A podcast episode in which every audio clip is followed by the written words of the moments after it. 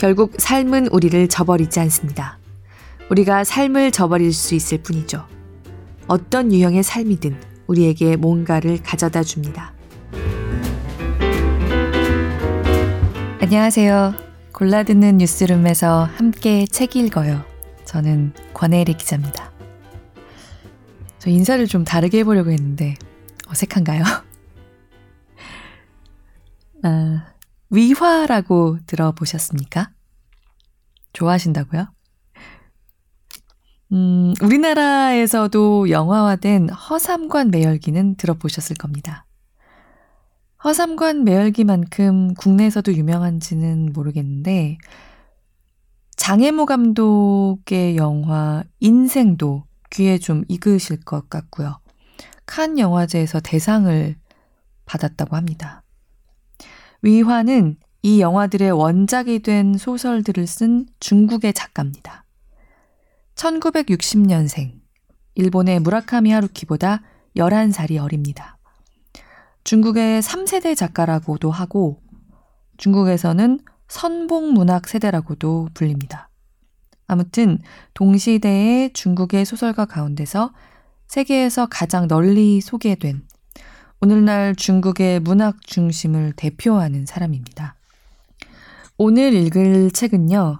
위화가 그동안 우리나라를 비롯한 세계 곳곳에서 했던 특강이나 좌담을 모은 책, 글쓰기의 감옥에서 발견한 것입니다.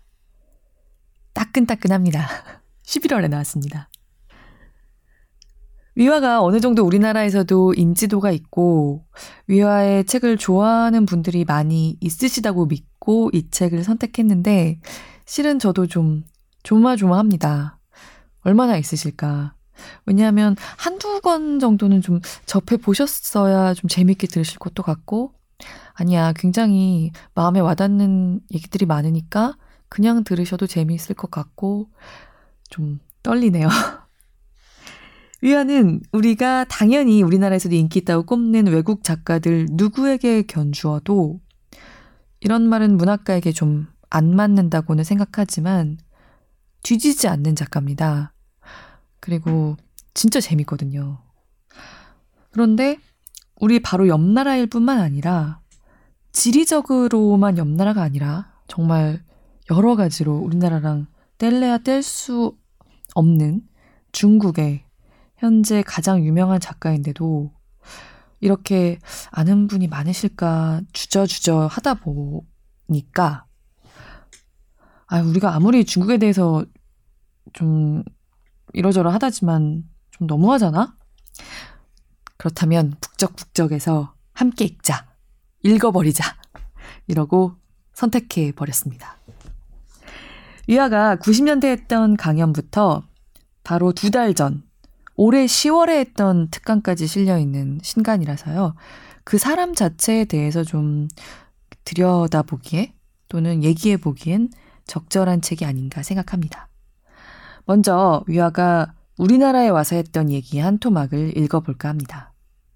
낭독을 허락한 출판사 푸른 숲에 감사드립니다.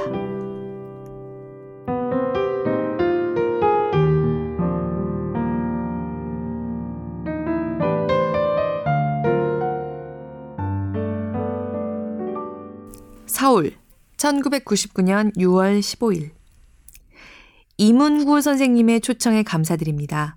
한국에 와서 저의 몇 가지 생각을 나눌 수 있는 기회를 주신 것에 심심한 감사의 뜻을 표합니다. 베이징에서 제가 받은 강연 제목은 21세기 동아시아 문학의 미래를 열다입니다. 이런 주제는 저를 몹시 부끄럽게 만듭니다.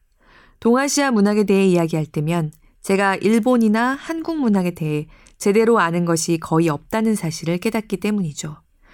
솔직히 말하자면 제가 일본과 한국 문학에 대해 잘 모르는 이유가 몇 가지 있습니다. 북한도 하나의 원인일 수 있겠죠. 그 때문에 중국과 한국의 수교가 아주 늦게 이루어졌다는 사실이 양국의 문학 교류에 적지 않은 영향을 미쳤습니다. 중국 서점에서는 중국어로 번역된 한국 문학 작품을 찾기가 어렵습니다. 제 책 인생 한국어판을 번역한 백원담 교수에 따르면 한국에서는 외국 문학 작품을 출판할 때 서양 문학을 소개하는 데는 무척 열을 올리지만 중국 문학에는 상당히 냉담하다고 하더군요. 하지만 중국의 상황은 더 열악합니다. 최근 몇 년 동안 중국에서는 한국 문학 작품이 거의 출판되지 않았거든요. 이처럼 서양 선진국에 대한 관심이 이웃나라에 대한 관심보다 월등히 큰 것은 아시아 국가들의 공통적으로 나타나는 특징이기도 합니다. 하지만 최근 몇 년 사이 상황이 달라지고 있습니다. 중국 일부 지식인들의 눈길은 물론 연구의 방향 또한 이웃 나라들로 옮겨가기 시작했거든요. 작년에는 창작과 비평 주간인 백낙청 교수와 최현식 교수가 베이징에 와서 중국 학자들과 폭넓은 교류를 나누기도 했습니다. 서로 관심을 가지고 만나는 정도에서 진정한 교류를 나누게 되기까지 저는 이 모임이 커다란 수확을 안겨주리라고 믿어 맞지 않았습니다. 2년 전에 중국 문학 출판사에서 출판한 세계화 시대의 문학과 사람이라는 책 1장에서 백낙청 교수는 한국의 민족 문학과 정부가 거액의 예산을 들이면서 표방했던 한국식 민주주의는 절대로 같은 것이 아니라고 밝힌 바 있습니다. 백낙청은 정부가 제창하는 민족문학이 민족의 양심에 기초하여 문학적 양심이 지향하는 민족문학과 거리가 있다면 민족문학에 관한 담론은 더욱더 조심스러울 수밖에 없다. 민족 전통의 일부를 마음대로 발췌해서 보존하고 전시하면서 국민 생활의 현재와 미래에 대한 애매한 낙관론을 고취하는 것을 민족 문학이라고 규정한다면 그것은 진지하고 엄숙한 문학이 아니기 때문에 민족 대다수의 성원들에게 이로울 것이 없다라고 말했습니다. 이것이 제가 그 대회에서 얻은 첫 번째 수학이었습니다. 백낙천 교수가 이 책에서 민족 문학에 대해 쓴 내용을 읽고서 저는 종종 중국의 문학적 현실을 생각하게 되었습니다. 때로는 백낙천 교수가 중국의 상황을 쓴 것 같다는 생각이 들기도 했죠. 민족 전통의 일부를 마음대로 발췌해서 보존하고 전시하는 일에 중국의 각급 정부 관료들은 열정을 보이고 있습니다. 그리고 국민 생활의 현재와 미래에 대한 애매한 낙관론을 고취하는 것을 민족 문학이라고 규정하는 것은 또한 적지 않은 중국 작가들이 추구하는 바이죠. 두 번째 수확을 거둔 것은 중국의 독서 잡지에서 주최한 토론회에서였습니다. 어떤 중국 학자가 최현식 교수에게 남북한 분단 문제에 관해 물었을 때 최현식 교수가 한 대답은 대단히 놀라웠습니다. 그는 분단이 한민족에게는 그리 중요한 문제가 아니라고 했죠. 한민족이 중국과 일본, 러시아, 그리고 태평양 건너에 있는 미국까지 4대 강국에 포위된 상태에서 생존하는 문제가 더 중요하다고 생각했습니다. 최원식 교수의 대답을 듣고 저는 한국 학자와 작가들이 제창하는 민족주의, 즉, 백낙청 교수가 말하는 민족의 양심과 문학적 양심에 대해 더 잘 이해하게 되었습니다. 동시에 위대한 헝가리 작곡가 바르토크가 떠올랐습니다. 풍부한 선율과 매혹적인 리듬을 무수히 창조한 이 음악가는 일생 중 많은 시간을 농촌에서 민간 음악을 수집하면서 보냈죠. 그 덕분에 사람들은 대칭적 형식과 통일적인 주제를 사용해 만들어진 그의 작품이 어디에서 비롯된 것인지 알게 되었습니다. 농민들과 생활한 덕분에 바르토크는 전형적인 마자르족과 슬로바키아, 트란실바니아, 루마니아 민간 음악의 주제 수천 개를 손에 넣을 수 있었죠. 하지만 중부 및 동부 유럽의 민간 음악과 바르토크 음악의 관계는 훨씬 더 복잡합니다. 많은 사람들은 민간 음악의 선율에 현대적인 화성을 붙이는 일이 아주 간단하다고 생각합니다. 이런 사람들은 어쨌든 간에 새로운 주제 선율을 창작하는 것보다는 화성을 붙이는 일이 더 쉽다고 믿죠. 이런 생각이야말로 사실 백낙천 교수가 지적하는 일부를 마음대로 발췌하는 시기라 할 수 있습니다. 바르토크는 그렇게 생각하지 않았습니다. 그는 현대 음악에 대한 농민 음악의 영향이라는 글에서 이렇게 썼습니다. 민간 음악의 선율을 다루는 일은 극도로 까다롭다. 나는 민간 음악의 선율을 다루는 일이 대규모 작품을 창작하는 것보다 더 어렵다고 단호하게 말할 수 있다. 한 가지만 생각하면 왜 그런지 분명하게 알 수 있다. 민간 음악의 선율은 작곡가 본인의 작품이 아니라 그 전에 이미 존재한 작품이다. 이것이 가장 큰 어려움이다. 또 다른 어려움은 민간 음악의 선율이 가진 특별한 개성에 있다. 우리는 처음부터 이러한 개성을 인식해야 하고 좀 더 깊이 들어가 이를 이해해야 하며 마지막으로 편곡할 때는 이 개성을 가리지 말고 드러내야 한다. 저는 문학도 마찬가지라고 믿습니다. 뛰어난 작가는 반드시 자신이 속한 민족 전통의 개성을 이해해야 합니다. 그런 다음 자신의 글쓰기에서 이러한 개성을 드러내야 하죠. 중국에서는 수많은 사람들이 너무도 간단하게 현대적 문학 창작과 고전 문학으로부터 이어져 내려온 전통을 대립시키고 있지만 사실 이 양자는 서로를 보완하는 관계입니다. 한 민족의 문학 전통이란 고정되어 있거나 한 번 형성되면 불반하는 것이 절대로 아니기 때문이죠. 문학 전통은 개방적인 것이라 영원히 완성될 길이 없지만 영원히 완성을 기다릴 수밖에 없습니다. 따라서 문학 전통의 연속 선상에서나 혹은 문학 전통의 자기 변혁 과정에서 맞닥뜨리는 어려움이 바로 문학의 현대성이라고 할 수 있습니다. 저는 바르토크가 민간음악의 곡조에서 민족 전통의 개성을 발견했던 것과 비슷한 일을 오늘날 한국 작가들이 하고 있는 게 아닐까 하는 생각을 해봅니다. 저는 백낙청 교수의 책이나 최원식 교수와의 대화에서 이런 목소리를 들었습니다. 지리와 역사의 두 측면에서 볼 때 헝가리와 한국은 유사한 부분이 많습니다. 제가 이 두 나라에서 강렬한 민족 문학의 목소리를 들을 수 있는 것도 이런 배경 때문이라고 생각합니다. 저는 대부분의 국가에서 문학이 발전하는 과정에는 민족 감정의 부활이 수반된다고 생각합니다. 하지만 한국에서는 민족 감정의 부활이라는 기초 위에서 창작된 문학이 또다시 그런 감정을 만들어내죠. 중국의 지리적인 조건은 한국과 다르지만 중국의 근대사 역시 침략과 능욕의 역사였습니다. 이상한 것은 중국 민족문학과 관련해서는 거의 한 가지 목소리만 두드러진다는 점입니다. 백낙청 교수가 말한 것처럼 일부를 마음대로 발췌해서 보존하고 전시하는 민족 전통이 두드러진다는 것이죠. 오늘날 중국에 존재하는 문제 때문에 저는 몹시 불안합니다. 작년에 이탈리아의 한 주간지 기자가 베이징에 와서 저를 인터뷰한 적이 있습니다. 이 기자는 베이징에서 또 다른 인터뷰를 했다고 하더군요. 오늘날 20세 전후 중국 젊은이들의 관심사가 무엇인지 알고 싶다는 거였습니다. 그녀는 중국 젊은이 20명을 인터뷰한 결과 아주 놀라운 사실을 발견하게 됐죠. 중국의 문화 대혁명에 관해 아는 사람이 한 명도 없었던 겁니다. 하지만 이 젊은이들 모두 미국의 상황에 대해서는 손바닥을 보듯 훤히 들여다보고 있었다더군요. 이때 저는 지금 세계를 휩쓸고 있는 세계화에 대해 생각했습니다. 미국을 이해하려는 것을 반대하는 게 아닙니다. 미국 문학은 제게 적지 않은 영향을 미쳤거든요. 세계화가 가져올 진보에 반대하는 것도 아닙니다. 저는 단지 세계화가 어떤 바탕에서 이루어지는지, 동일성인지, 차별성인지 분명하게 알고 싶을 뿐입니다. 저는 후자를 선택하고 싶습니다. 저는 각 나라와 민족의 차이 때문에 세계화라는 조화가 가능하다고 믿습니다. 숲을 이루는 조화와 마찬가지이지요. 숲에서 새와 나무 몇 종이 사라져봤자 전체적으로 볼 때는 너무 미미한 유실이라 눈에 띄지 않겠지만 이 일로 인해 숲은 점차적으로 사라지게 될 것입니다. 따라서 오늘날 각 민족의 전통에 담긴 독특한 개성을 찾는 일은 대단히 중요하고 시급합니다. 그리고 각 민족의 이런 개성은 반드시 다른 민족과 교류되어야 하겠죠. 바르토크가 말한 잡교와 재잡교가 바로 이것입니다.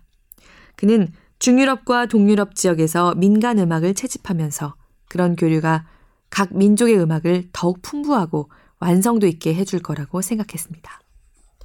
슬로바키아인은 헝가리 선유를 받아들여 이를 슬로바키아화 했다.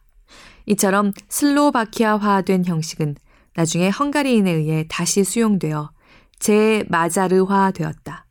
나는 이것이 운이 좋은 결과라고 생각한다. 이처럼 제마자르화된 헝가리 선율이 원래의 헝가리 선율과는 전혀 달라졌을 것이기 때문이다.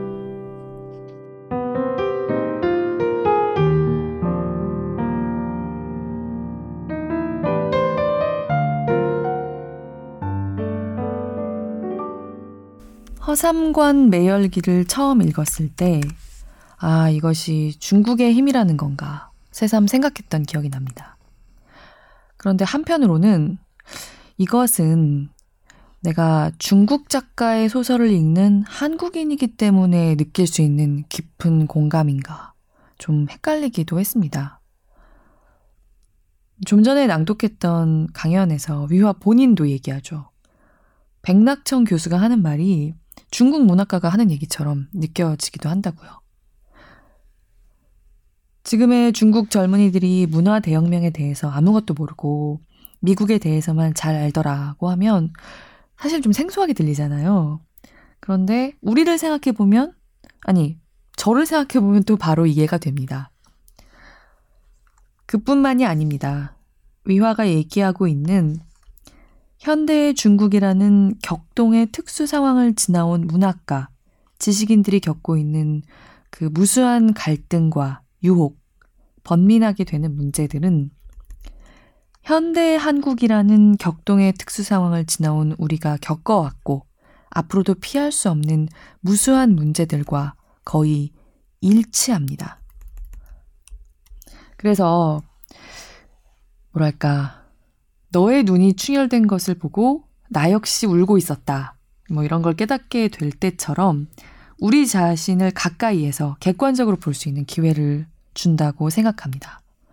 최소한 이런 종류의 경험은 우리가 외국이라고 할 때 흔히 생각하는 서구의 창을 통해서 스스로를 볼 때에는 할 수 없는 종류의 경험이죠. 위화는 책이라는 것을 거의 접할 수 없었던 문화 대혁명 시대의 청소년기를 보냈습니다. 삶과 문학과 예술의 자유, 사상의 자유라는 것을 아니 사상이라고 하기보다는 그저 생각, 머릿속의 자유라는 것을 송두리째 훼손당하는 게 어떤 건지 지금 살아있는 사람 중에 가장 잘하는 사람 중 하나일 겁니다. 그런 그가 자신의 어린 시절과 자신과 동료들이 어떻게 어마어마한 문학을 세상에 선물하는 사람들이 되었는지를 얘기하는 그 말투를 좀 읽어볼까 합니다. 그리고 바로 이어서 자국 내에서는 자꾸 중국을 비판하는 지식인으로 미움받기도 하는 사람으로서 저널리즘에 대해 저널리즘의 본령에 대해서 넌지시 이야기하는 대목이 있는데 그때의 그 말투도 좀 연이어서 읽어볼까 합니다. 저는 이 대목들을 읽으면서 아, 이게 중국의 힘이라는 건가 또 한 번 생각하지 않을 수 없었습니다.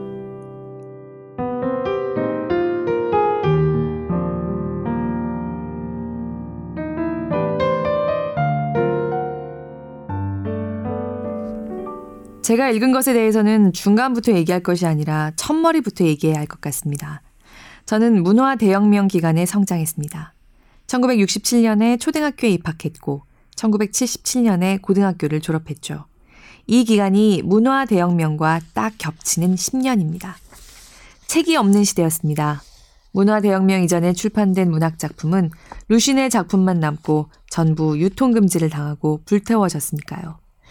1973년 여름 문화대혁명은 이미 후기로 접어들고 있었고 린비아오 사건이 터지고 나서 2년쯤 지나 있었습니다.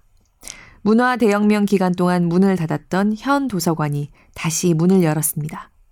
제가 초등학교를 졸업하고 중학교에 들어간 그해 여름, 저의 형은 중학교를 졸업하고 고등학생이 되어 있었습니다. 어느 날 아버지께서 저희에게 현 도서관 도서 대출증을 건네주시더군요. 지금 돌이켜 생각해 보니 현 도서관에는 폭이 1m, 높이가 2m 정도인 서가 두 개밖에 없었습니다. 그리고 서가에 꽂혀 있는 문학서적은 30권이 넘지 않았죠. 전부 여러분의 귀에 낯선 책들이었습니다. 뉴 캐냥이나 홍난 작전사 같은 것들이었으니까요. 하나같이 혁명과 반혁명의 투쟁을 소재로 한 책이라 정말 재미가 없었습니다. 도서 대출증을 돌려받지 못한 우리는 갑자기 읽을 수 있는 책이 없어졌습니다. 저로서는 정말 견디기 어려운 상태에 처한 것이죠. 마약을 흡입하다가 갑자기 마약이 떨어진 기분이었습니다. 이런저런 책을 읽어보고 싶은 마음만 간절했죠. 우리 부모님은 둘 다 의사라 집에 작은 서가가 하나 있었습니다. 서가에 꽂혀 있는 책은 전부 의학 분야의 서적이었고 유일한 예외가 있다면 마오쩌둥 선집이었습니다. 의학책과 마오쩌둥 선집 둘 다 제 흥미를 끌지는 못했고 결국 다른 친구들 집에 가서 읽을 만한 책을 찾는 수밖에 없었습니다. 그런데 친구들도 집집마다 마오쩌둥 선집을 갖고 있었습니다. 정말 다른 방법이 없었습니다. 의학책과 마오쩌둥 선집 중에서 하나를 고르는 수밖에 없었죠. 저는 마오쩌둥 선집을 택했습니다. 당시에는 방송에서 매일 마오쩌둥의 말이 나왔기 때문에 우리는 마오쩌둥의 말에 너무나 익숙했습니다. 그러던 어느 날 저는 신대륙을 발견했습니다. 마오쩌둥 선집에 있는 주해가 제법 재미있었던 것입니다. 이 주해에는 몇몇 역사적 인물과 사건에 관해 언급되어 있었죠. 저는 아주 진지하게 마오쩌둥 선집 안에 있는 주해를 읽어나가기 시작했습니다. 앞에서 말한 도서관에서 빌린 혁명서적에는 인물도 없고 이야기도 없었습니다. 하나같이 영웅적 인물의 감정을 그리고 있었고 말하는 방식도 지금의 북한 방송에서 말하는 아나운서들의 어조와 다르지 않았죠.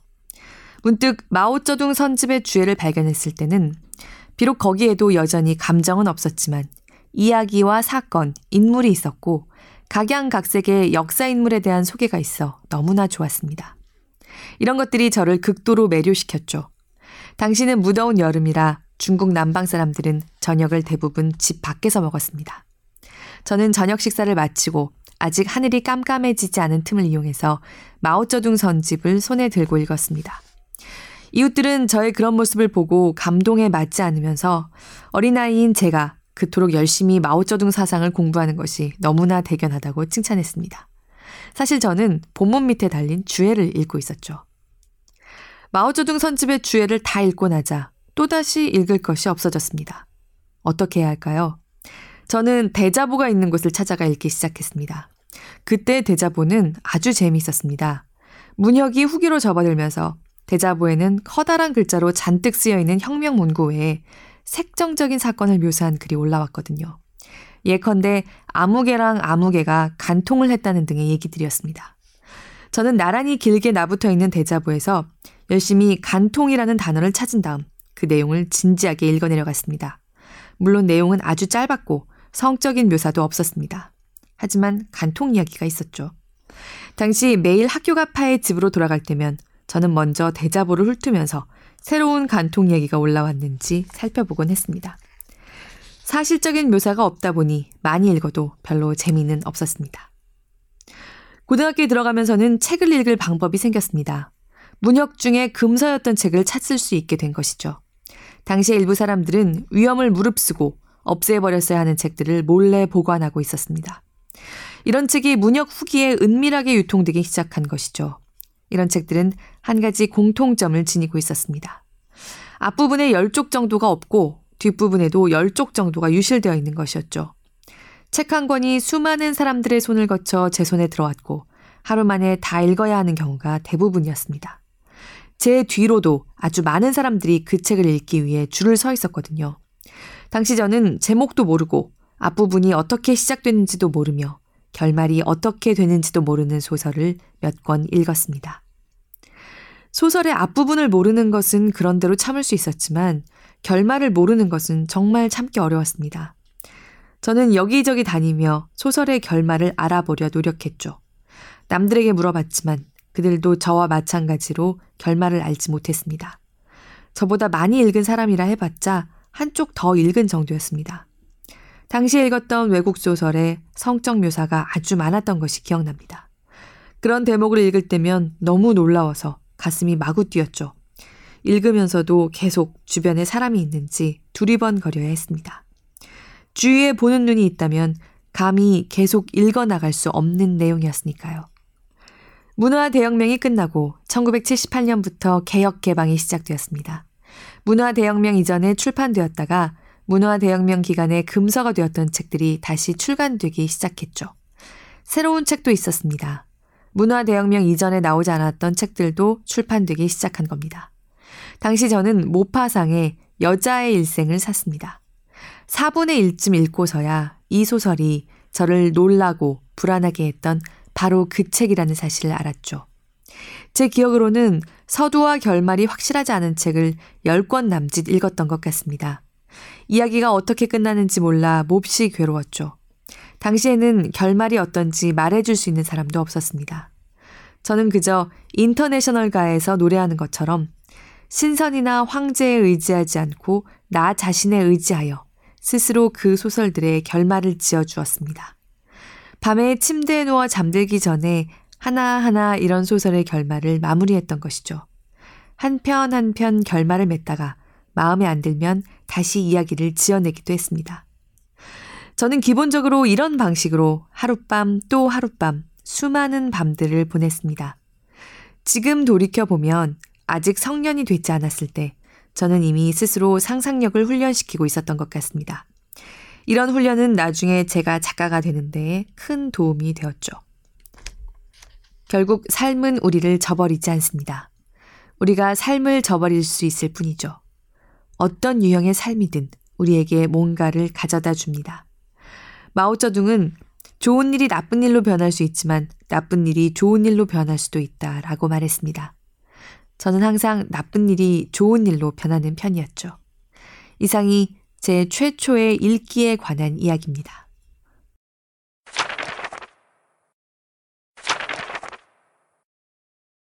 사실 저는 루신의 작품 속에서 성장했습니다.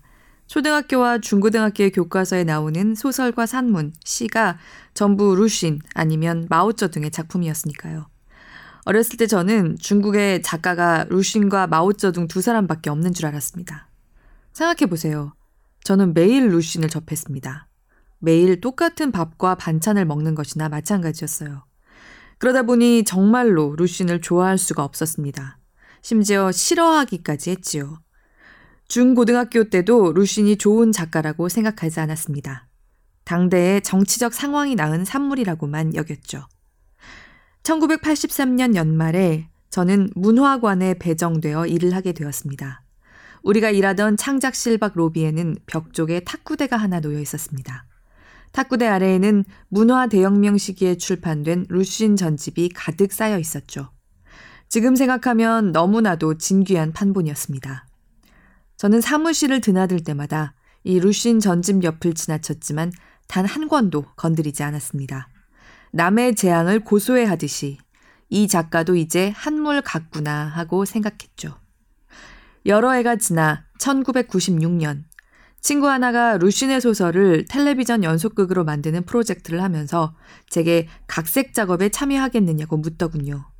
나쁘지 않은 수준의 보수를 주겠다고 하면서 말입니다. 저는 일단 이 제안에 동의했습니다. 그러고 나서야 집에 루신 책이 한 권도 없다는 사실을 알았죠. 저는 서점에 가서 루신 소설 전집을 샀습니다. 맨 처음 실린 작품이 광인 일기였죠. 소설 머리 부분에서 광인은 세상이 잘못됐다고 느낍니다. 그는 그렇지 않다면 자오신의 집 개가 왜 나를 쳐다보겠어? 라고 말합니다. 이 한마디를 읽는 순간 저는 놀라움을 금치 못했습니다. 루시는 이 한 문장으로 한 사람을 광인으로 만든 것입니다. 저는 마음이 숙연해지면서 그에게 존경심을 품게 되었습니다. 그가 정말 대단한 작가라는 생각이 들었습니다. 제가 초등학교에 다닐 때부터 고등학교를 졸업할 때까지 교과서에는 예외 없이 광인 일기가 실려 있었습니다. 저는 이 작품을 여러 번 읽었을 뿐만 아니라 외운 적도 여러 차례 있었습니다. 동자승이 아무 생각 없이 불경을 외웠다가 전부 잊어버리는 것처럼 저도 외운 것을 전부 잊었죠. 루신 소설 전집에서 세 번째로 읽은 작품은 쿵이지였습니다. 쿵이지를 다 읽고 나서 저는 그 친구에게 전화를 했습니다. 루신의 작품을 함부로 각색해선 안 될 것 같다고 루신을 망가뜨리지 말자고 했죠. 쿵이지, 공을기도 제가 초등학교에 다닐 때부터 고등학교를 졸업할 때까지 교과서에서 읽었던 소설입니다만 대략적인 줄거리만 기억날 뿐 세부적인 묘사에 대해서는 생각나는 부분이 없었습니다. 하지만 쿵이지는 높은 평가를 받는 단편 소설 중에서도 모범이라고 할 수 있죠. 왜 모범이라고 하냐고요? 높은 평가를 받는 수많은 작품이 막상 읽으면 이해하기 어려운데 반해 쿵이지는 그렇지 않기 때문입니다. 소설의 시작부터가 평범하지 않죠.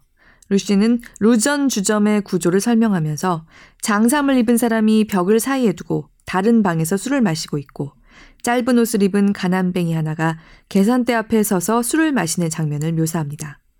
쿵이지는 유일하게 장삼을 입고 계산대 앞에 서서 술을 마시는 사람이죠.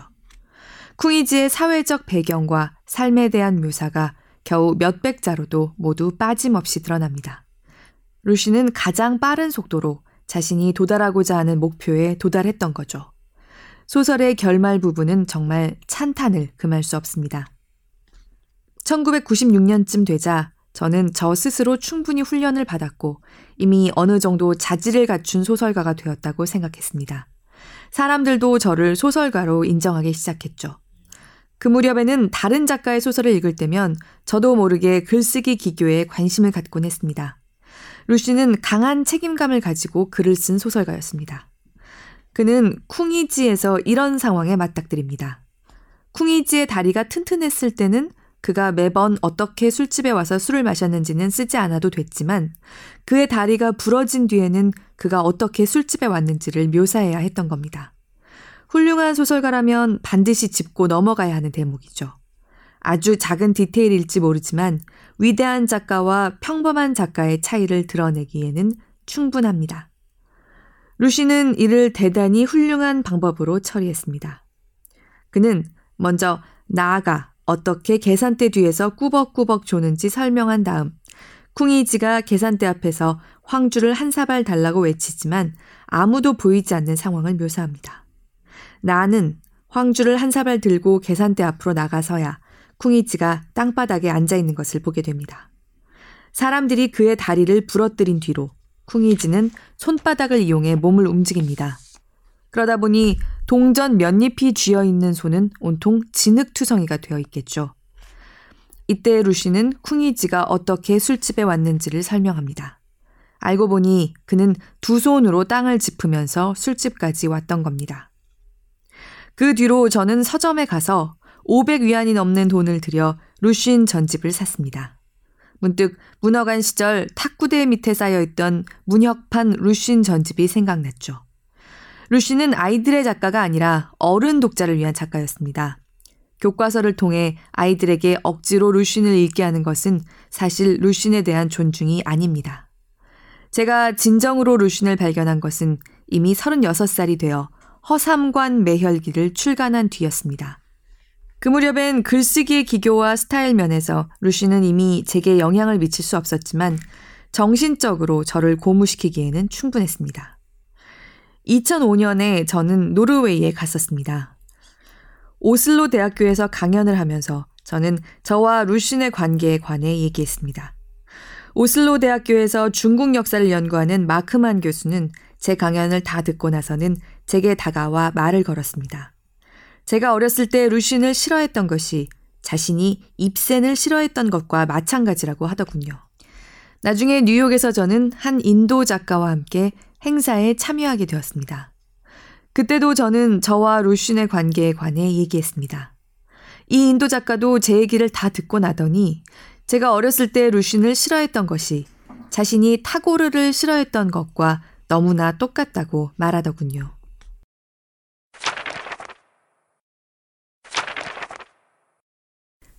제게 큰 영향을 미친 작품은 두 편이 더 있습니다.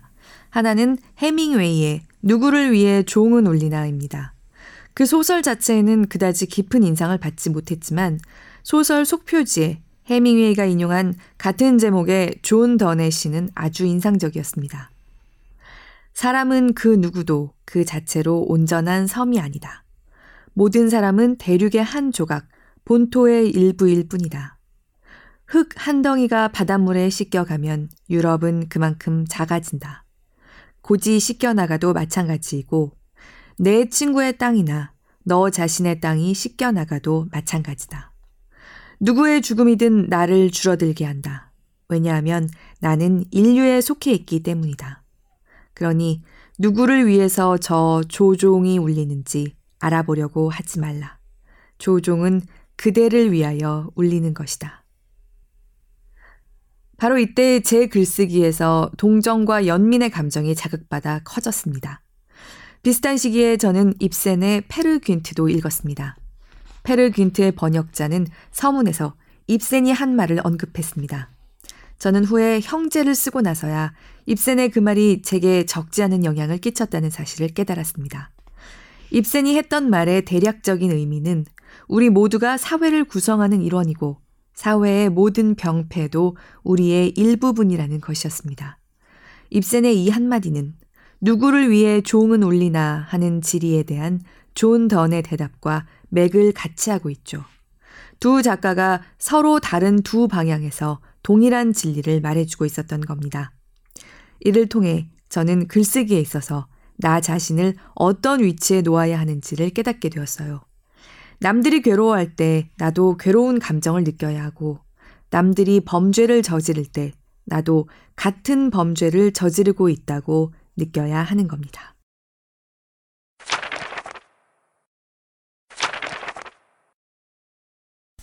1986년의 일이었습니다. 하이엔에 살던 저는 항저우에 사는 친구 작가와 함께 책을 사러 그곳의 서점에 갔다가 카프카 소설선을 발견했습니다. 단 한 권밖에 남아 있지 않았습니다.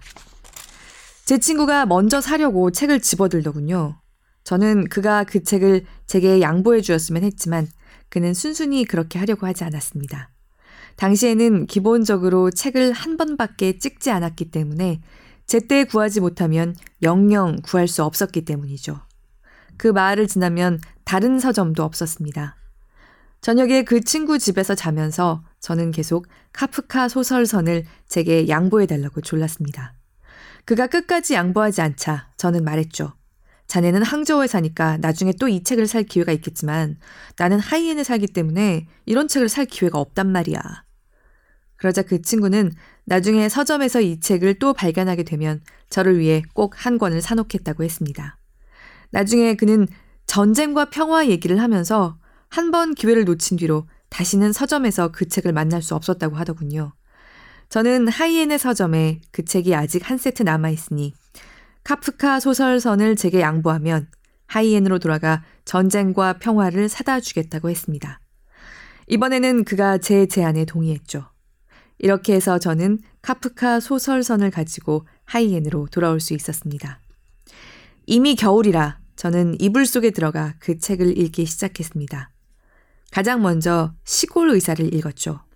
그날 밤 저는 완전히 잠을 잊었습니다. 소설 속에 말이 한 마리 있었습니다. 있다고 하면 있고 없다고 하면 없는 셈이었습니다. 전혀 논리적이지 않았지만 대단히 합리적이라고 느껴졌습니다. 그 불면의 밤이 제게 앞으로 어떻게 소설을 써야 하는지 알려주었습니다. 다름 아니라 자유롭게 쓰는 것이었습니다.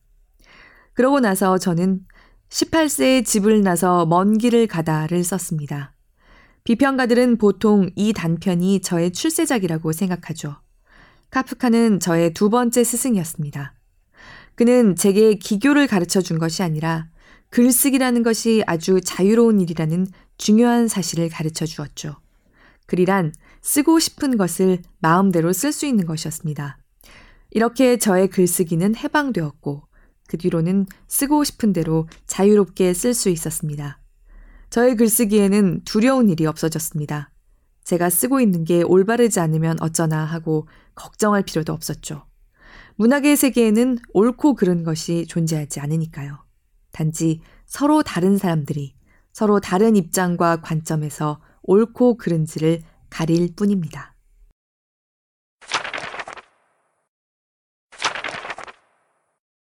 (18세에) 집을 나서 먼 길을 가다 하는 1987년 베이징 문학 제1호에 발표되었습니다. 그것도 맨 앞에 수록되었죠.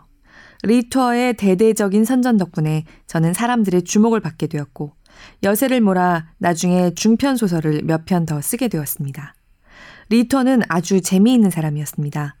그는 자신이 베이징 문학의 부주간이면서도 중국에서 가장 좋은 문학 잡지는 수학이라고 생각했었죠.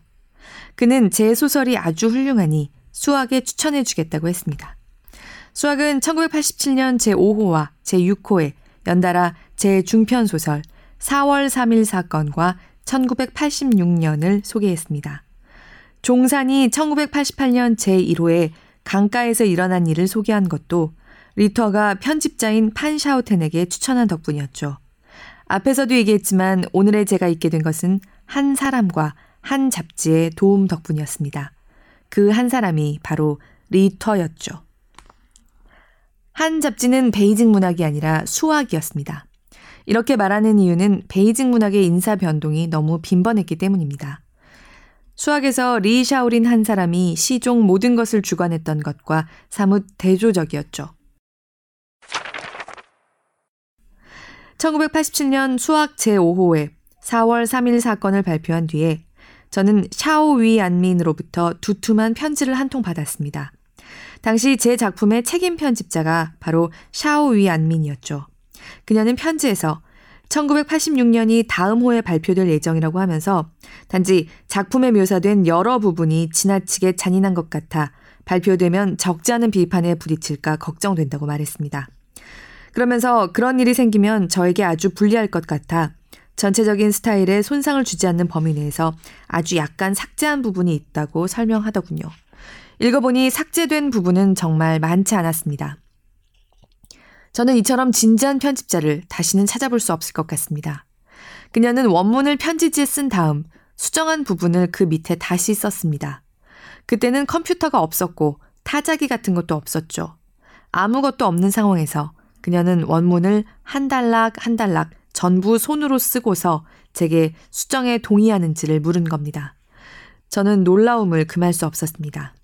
당시 샤오위 안미는 상당히 높은 직급의 편집자였고 유명한 소설을 다수 편집한 경험도 있었습니다. 그런 그녀가 저처럼 갓 무명 딱지를 벗은 작가를 이처럼 존중하는데 저로서는 동의하지 않을 수 없었죠.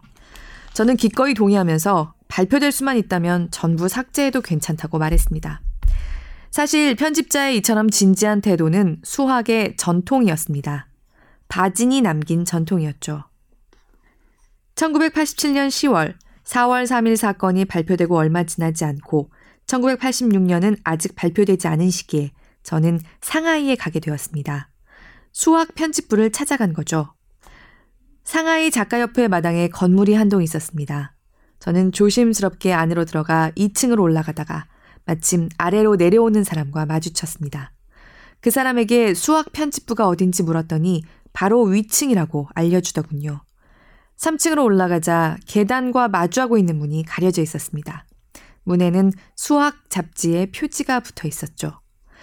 저는 그곳에 수학 편집부가 있겠거니 하고 문을 두드렸습니다.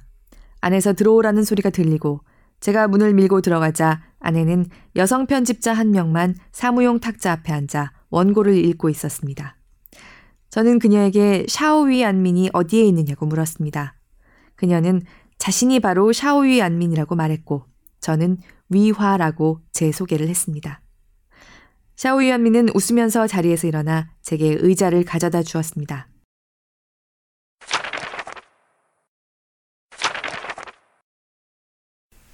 돌이켜보면 저는 수학에 아주 많은 소설을 발표했습니다. 전부 원고를 보내고 나서 발표하는 방식이라 수정할 필요가 없었죠. 가랑빛 속의 외침만 예외였습니다. 이 작품은 저의 첫 번째 장편 소설입니다. 저는 이 소설을 쓸 때부터 전반부는 아주 좋은데 후반부는 왠지 자신이 없다는 것을 느끼고 있었습니다. 당시 저는 마음속으로 어쩌면 수학에서는 후반부도 나쁘지 않다고 생각할지 모른다는 기대를 품고서 기차를 타고 상하이로 갔습니다. 원고를 들고 수학 편집부를 찾아갔죠. 이 소설은 지금 여러분이 읽고 계신 작품과 다릅니다. 전반부는 같지만 후반부는 완전히 다르죠. 리 샤오리는 전반부에 대해 아주 만족했지만 후반부에 대해서는 전혀 만족하지 못했습니다. 당시 저는 장편 소설을 발표해야 한다는 마음이 급했습니다. 단편 소설부터 시작해서 중편 소설을 썼고 중편 소설은 쓸 줄 안다는 것을 알았으니 장편 소설을 한번 써보고 싶었습니다. 리샤오리는 제 작품을 받아주지 않았습니다. 그녀가 제게 이렇게 말했습니다. 이 소설이 다른 사람이 쓴 것이라면 당장 게재 동의 사인을 해서 보낼 수 있을 거예요. 그러면 다음 호에 실릴 수 있겠죠. 하지만 위화 당신이 쓴 작품이기 때문에 가서 고쳐오라는 거예요. 그녀의 이 한마디에 저는 아주 큰 감동을 받았습니다. 이것은 제가 수학에서 부딪힌 첫 번째 비평이었습니다. 청용신이 저를 사무실에서 데리고 나와 함께 걸으면서 위로해 주었습니다. 그러면서 앞부분은 거창하기 시작했지만 뒤로 갈수록 미진한 것 같다고 말해 주었죠. 그는 뒷부분이 형편없다고 말하지 않고 미진한 것 같다고 했습니다. 그러고는 수학 근처에 있는 작은 음식점으로 데려가 점심을 사주었죠. 그 시절에 저와 수퉁, 거페이 등은 수학 근처에 있는 그 작은 음식점을 무수히 드나들었습니다. 전부 청용신이 수학의 돈으로 우리를 먹여준 것이었죠. 1991년 여름과 가을, 저는 자싱에서 가랑비 속의 외침 후반부를 다시 썼습니다. 글쓰기에 몰입하면서 어느 정도 자신감도 회복했죠. 수정을 마친 원고를 가지고 상하이로 향하는 기차에 올랐을 때는 이미 9월 하순이었습니다. 원고는 그해 수학 제6호에 발표되었죠. 제가 편집부에 들어가 보니 리샤오린과 샤오이 안미는 있었지만 청용신의 모습은 보이지 않았습니다. 두 사람은 제가 등에 가방을 메고 들어온 모습을 보고는 원고 수정 작업을 마친 것을 알았죠. 리샤오린이 후반부를 고치면서 기분이 어땠냐고 묻더군요. 저는 아주 좋았다고 대답했습니다. 그녀는 전반부와 비교했을 때 어떤 것 같냐고 물었고 저는 똑같이 좋다고 했습니다. 그녀는 아직 수정된 제 원고를 읽지도 않은 채 제 앞에서 샤오이 안민과 제 6호에서 어떤 원고를 덜어내야 할지 상의하기 시작했습니다. 샤오이 안민은 제 원고를 대충 살펴보고 분량을 계산해 보더니 리샤오린과 계속 어떤 작품을 빼고 가랑비 속의 외침을 집어넣을지 본격적으로 상의했습니다. 당시 리샤오리는 목차와 본문 모두 맨 앞에 실어야 한다고 했습니다.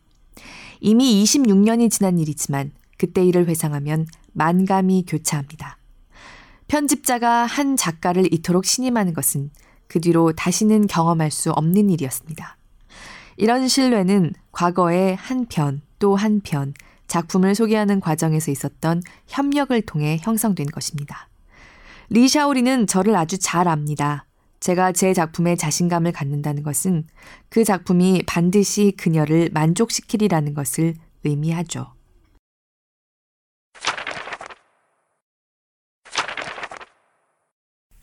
금년 5월부터 두세 달 동안 저는 티베트에 관한 책을 읽었습니다. 이유가 뭐냐고요? 형제의 홍보를 위해 4월에 프랑스와 이탈리아에 갔을 때 올림픽 성화가 파리에서 탈취되는 사건이 벌어지자 모든 기자들이 제게 티베트에 관한 질문을 던졌기 때문입니다. 물론 그들은 깍듯이 예의를 갖춰 물었죠. 하나같이 인터뷰를 마치기 직전에 대단히 미안하다고 하면서 형제와 관련이 없는 질문을 하겠다고 하더군요. 그러면서 다름 아니라 티베트에 관한 질문이라고 했죠. 저는 티베트에 가본 적이 있고 티베트 관련 책도 한두 권 읽은 바 있었습니다. 하지만 이런 질문에 대답하면서 저는 마음은 있으나 능력이 받쳐주지 않는다는 것을 실감했습니다. 그래도 대답을 하긴 했죠. 티베트의 과거와 현재에 대해 잘 이해하지 못하는 서양 기자들은 제 대답을 신기하게만 여겼습니다. 서양의 주류 견해와 달랐기 때문이겠죠. 사실 제가 말한 것도 피상적인 사실에 지나지 않았습니다. 귀국하자마자 저는 티베트에 관한 책을 몇 권 샀고 일부는 빌리기도 했습니다. 그 가운데 한 권은 티베트 독립이론가 체폰 샤카파의 티베트 지역 정치사였습니다. 저는 서로 반대되는 두 진영의 책을 두루 읽어보고 싶었고 실제로 그렇게 했습니다. 그런 다음 다시 유럽에 가게 됐죠. 무척 득이양양했습니다. 유럽 기자들과 티베트 문제에 관해 얼마든지 얘기할 수 있을 것 같았죠. 하지만 이번에는 티베트에 관심을 갖고 있는 기자가 하나도 없었습니다. 그들은 전부 중국의 독분유 사건과 멜라민에 관해서만 물었죠. 이 문제에 대해선 저도 설명하고 싶은 것이 있습니다. 제 말을 들으신 여러분, 중국인은 서양 사회가 항상 색안경을 끼고 중국을 보고 있다고 생각할 수도 있습니다. 하지만 제가 보기에는 정상적인 일입니다. 전 세계 매체들이 다 이러니까요. 모두가 부정적인 사실을 보도하는데 혈안이 되어 있는 겁니다. 독분유 사건에 대한 중국 매체들의 보도는 전 세계 보도를 다 합친 것보다도 많을 겁니다. 이전에 광둥에서 발행되던 남방 주말 잡지가 왜 그렇게 인기 있었는지 아십니까? 부정적인 보도가 많았기 때문입니다. 이 잡지를 살인과 방화를 전문적으로 보도하는 매체라고 말하는 사람이 있을 정도였으니까요. 물론 이건 과장된 표현입니다. 독일의 유력 매체 가운데 하나인 디 차이트는 영국의 가디언이나 미국의 뉴욕 타임스와 유사한 면이 있습니다. 온갖 소문을 실어나르는 작은 신문이죠. 그 잡지의 주간이 제게 그러더군요.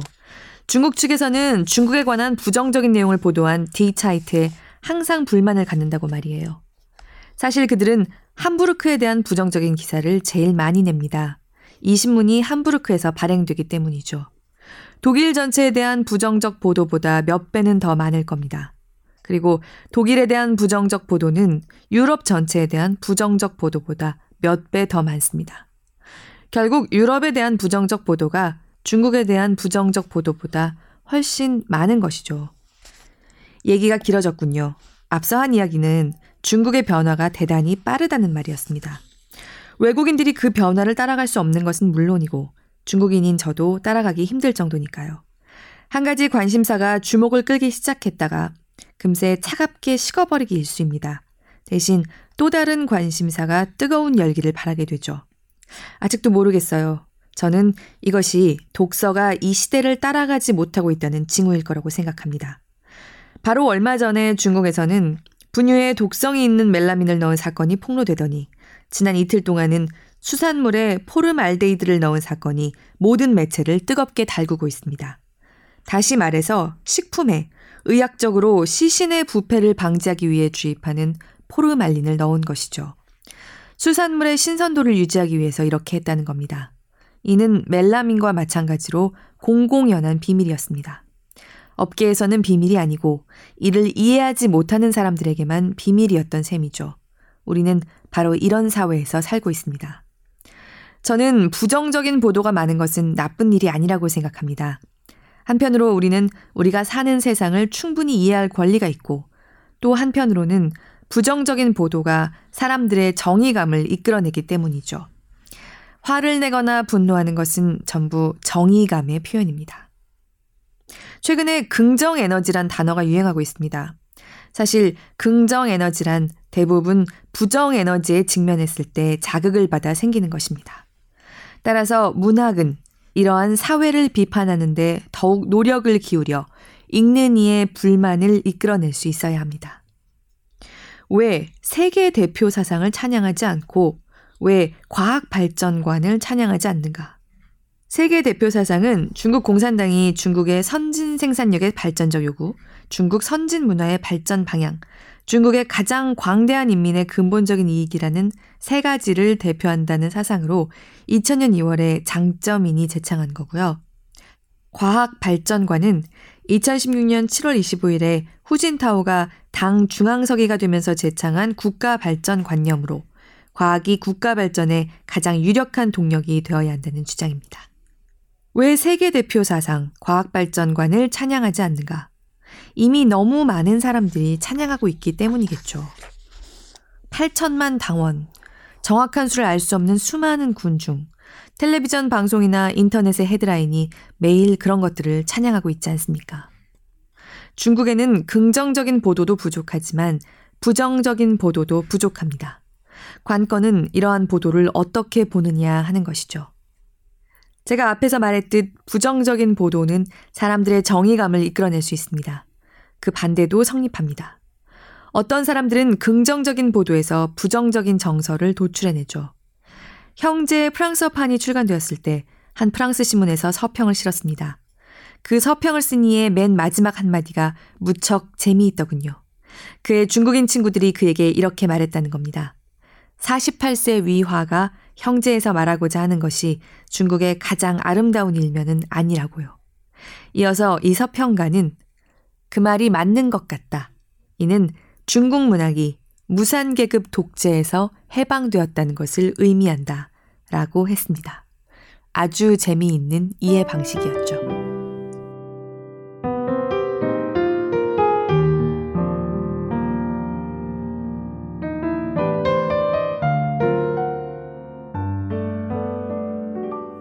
세상의 저널리즘의 본령에 대해서 이렇게 넌지시 이렇게 쉽게, 이렇게 평이하고 고압적이지 않게 본질을 통털어서 전달하는 강연이 또 있었을까요? 오늘날의 우리에게나 그 어느 자리에 갖다 놓아도 쏙쏙 들어올 말들입니다.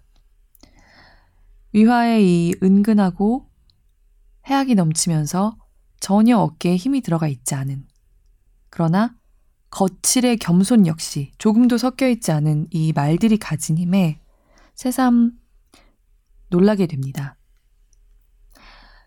위화는 마치 어린아이처럼 세상엔 이렇게 멋진 문학이 많이 있었군요 하면서 기회에 있을 때마다 세계의 문학을 읽어온 작가입니다. 그리고 문학이 어째서 자신이 속한 공동체의 개성과 역사로부터 유리될 수 없으며 유리돼선 안 되는지 조용히 웅변합니다. 저는 이 책을 읽으면서 좀 엉뚱하게 들으실지 모르지만 하루키가 자꾸 떠올랐는데요. 왜냐하면 저는 한 번도 하루키가 일본을 떠난 코스모폴리탄 세계인이라거나 뭐 그런 게 존재하는지는 모르겠지만 보편 문학이라는 걸 한다고는 생각해 본 적이 없거든요. 하루키는 노르웨이의 숲을 통해서 처음 접했을 때부터 저는 굉장히 일본적인 작가라는 생각이 들었습니다. 기모노나 사무라이가 나온다거나 뭐 이른바 하루키 이전의 일본 문단의 어떤 전형을 따라야 일본 작가라고 생각하지 않습니다.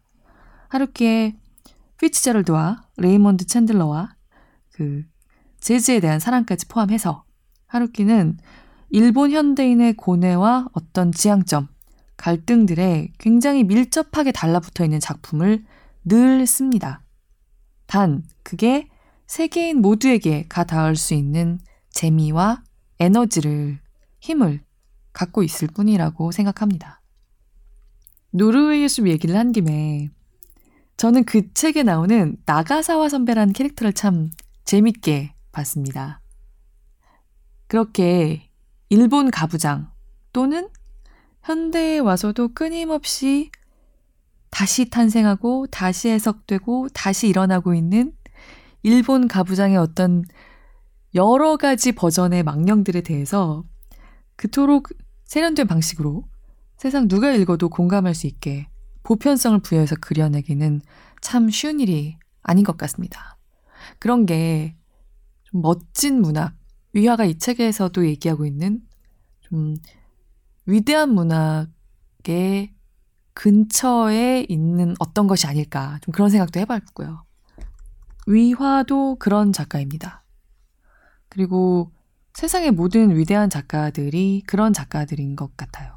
단, 위화의 작품이나 위화가 하는 말을 들으면서는 좀 우리랑 너무도 비슷하면서도 너무도 까마득하게 멀었던 현대사를 나란히 걸어온 사회의 사람의 그 사회의 문학인의 입을 통해서 새삼 그 사실을 재확인하는 그런 남다른 느낌이 있다고 할까요? 좀 여전히 문학의 세계는 굉장히 광대하다라는 생각을 좀 밑도 끝도 없이 하게 하는 그런 얘기들을 이 책에서 들려준 것 같습니다. 저도 이번 주말에 아직 읽어보지 않은 위화의 다른 소설들을 좀 펼쳐볼까 합니다. 그래서 위화가 와, 이런 것도 있었네 하면서 세상의 많은 걸작들을 만나면서 느꼈던 기쁨의 시간들을 저도 좀 누릴 수 있었으면 합니다. 들어주시는 모든 분들도 북적북적과 그리고 저마다 고르신 마음에 드는 책과 함께 그렇게 기쁜 주말 보내시길 바랍니다.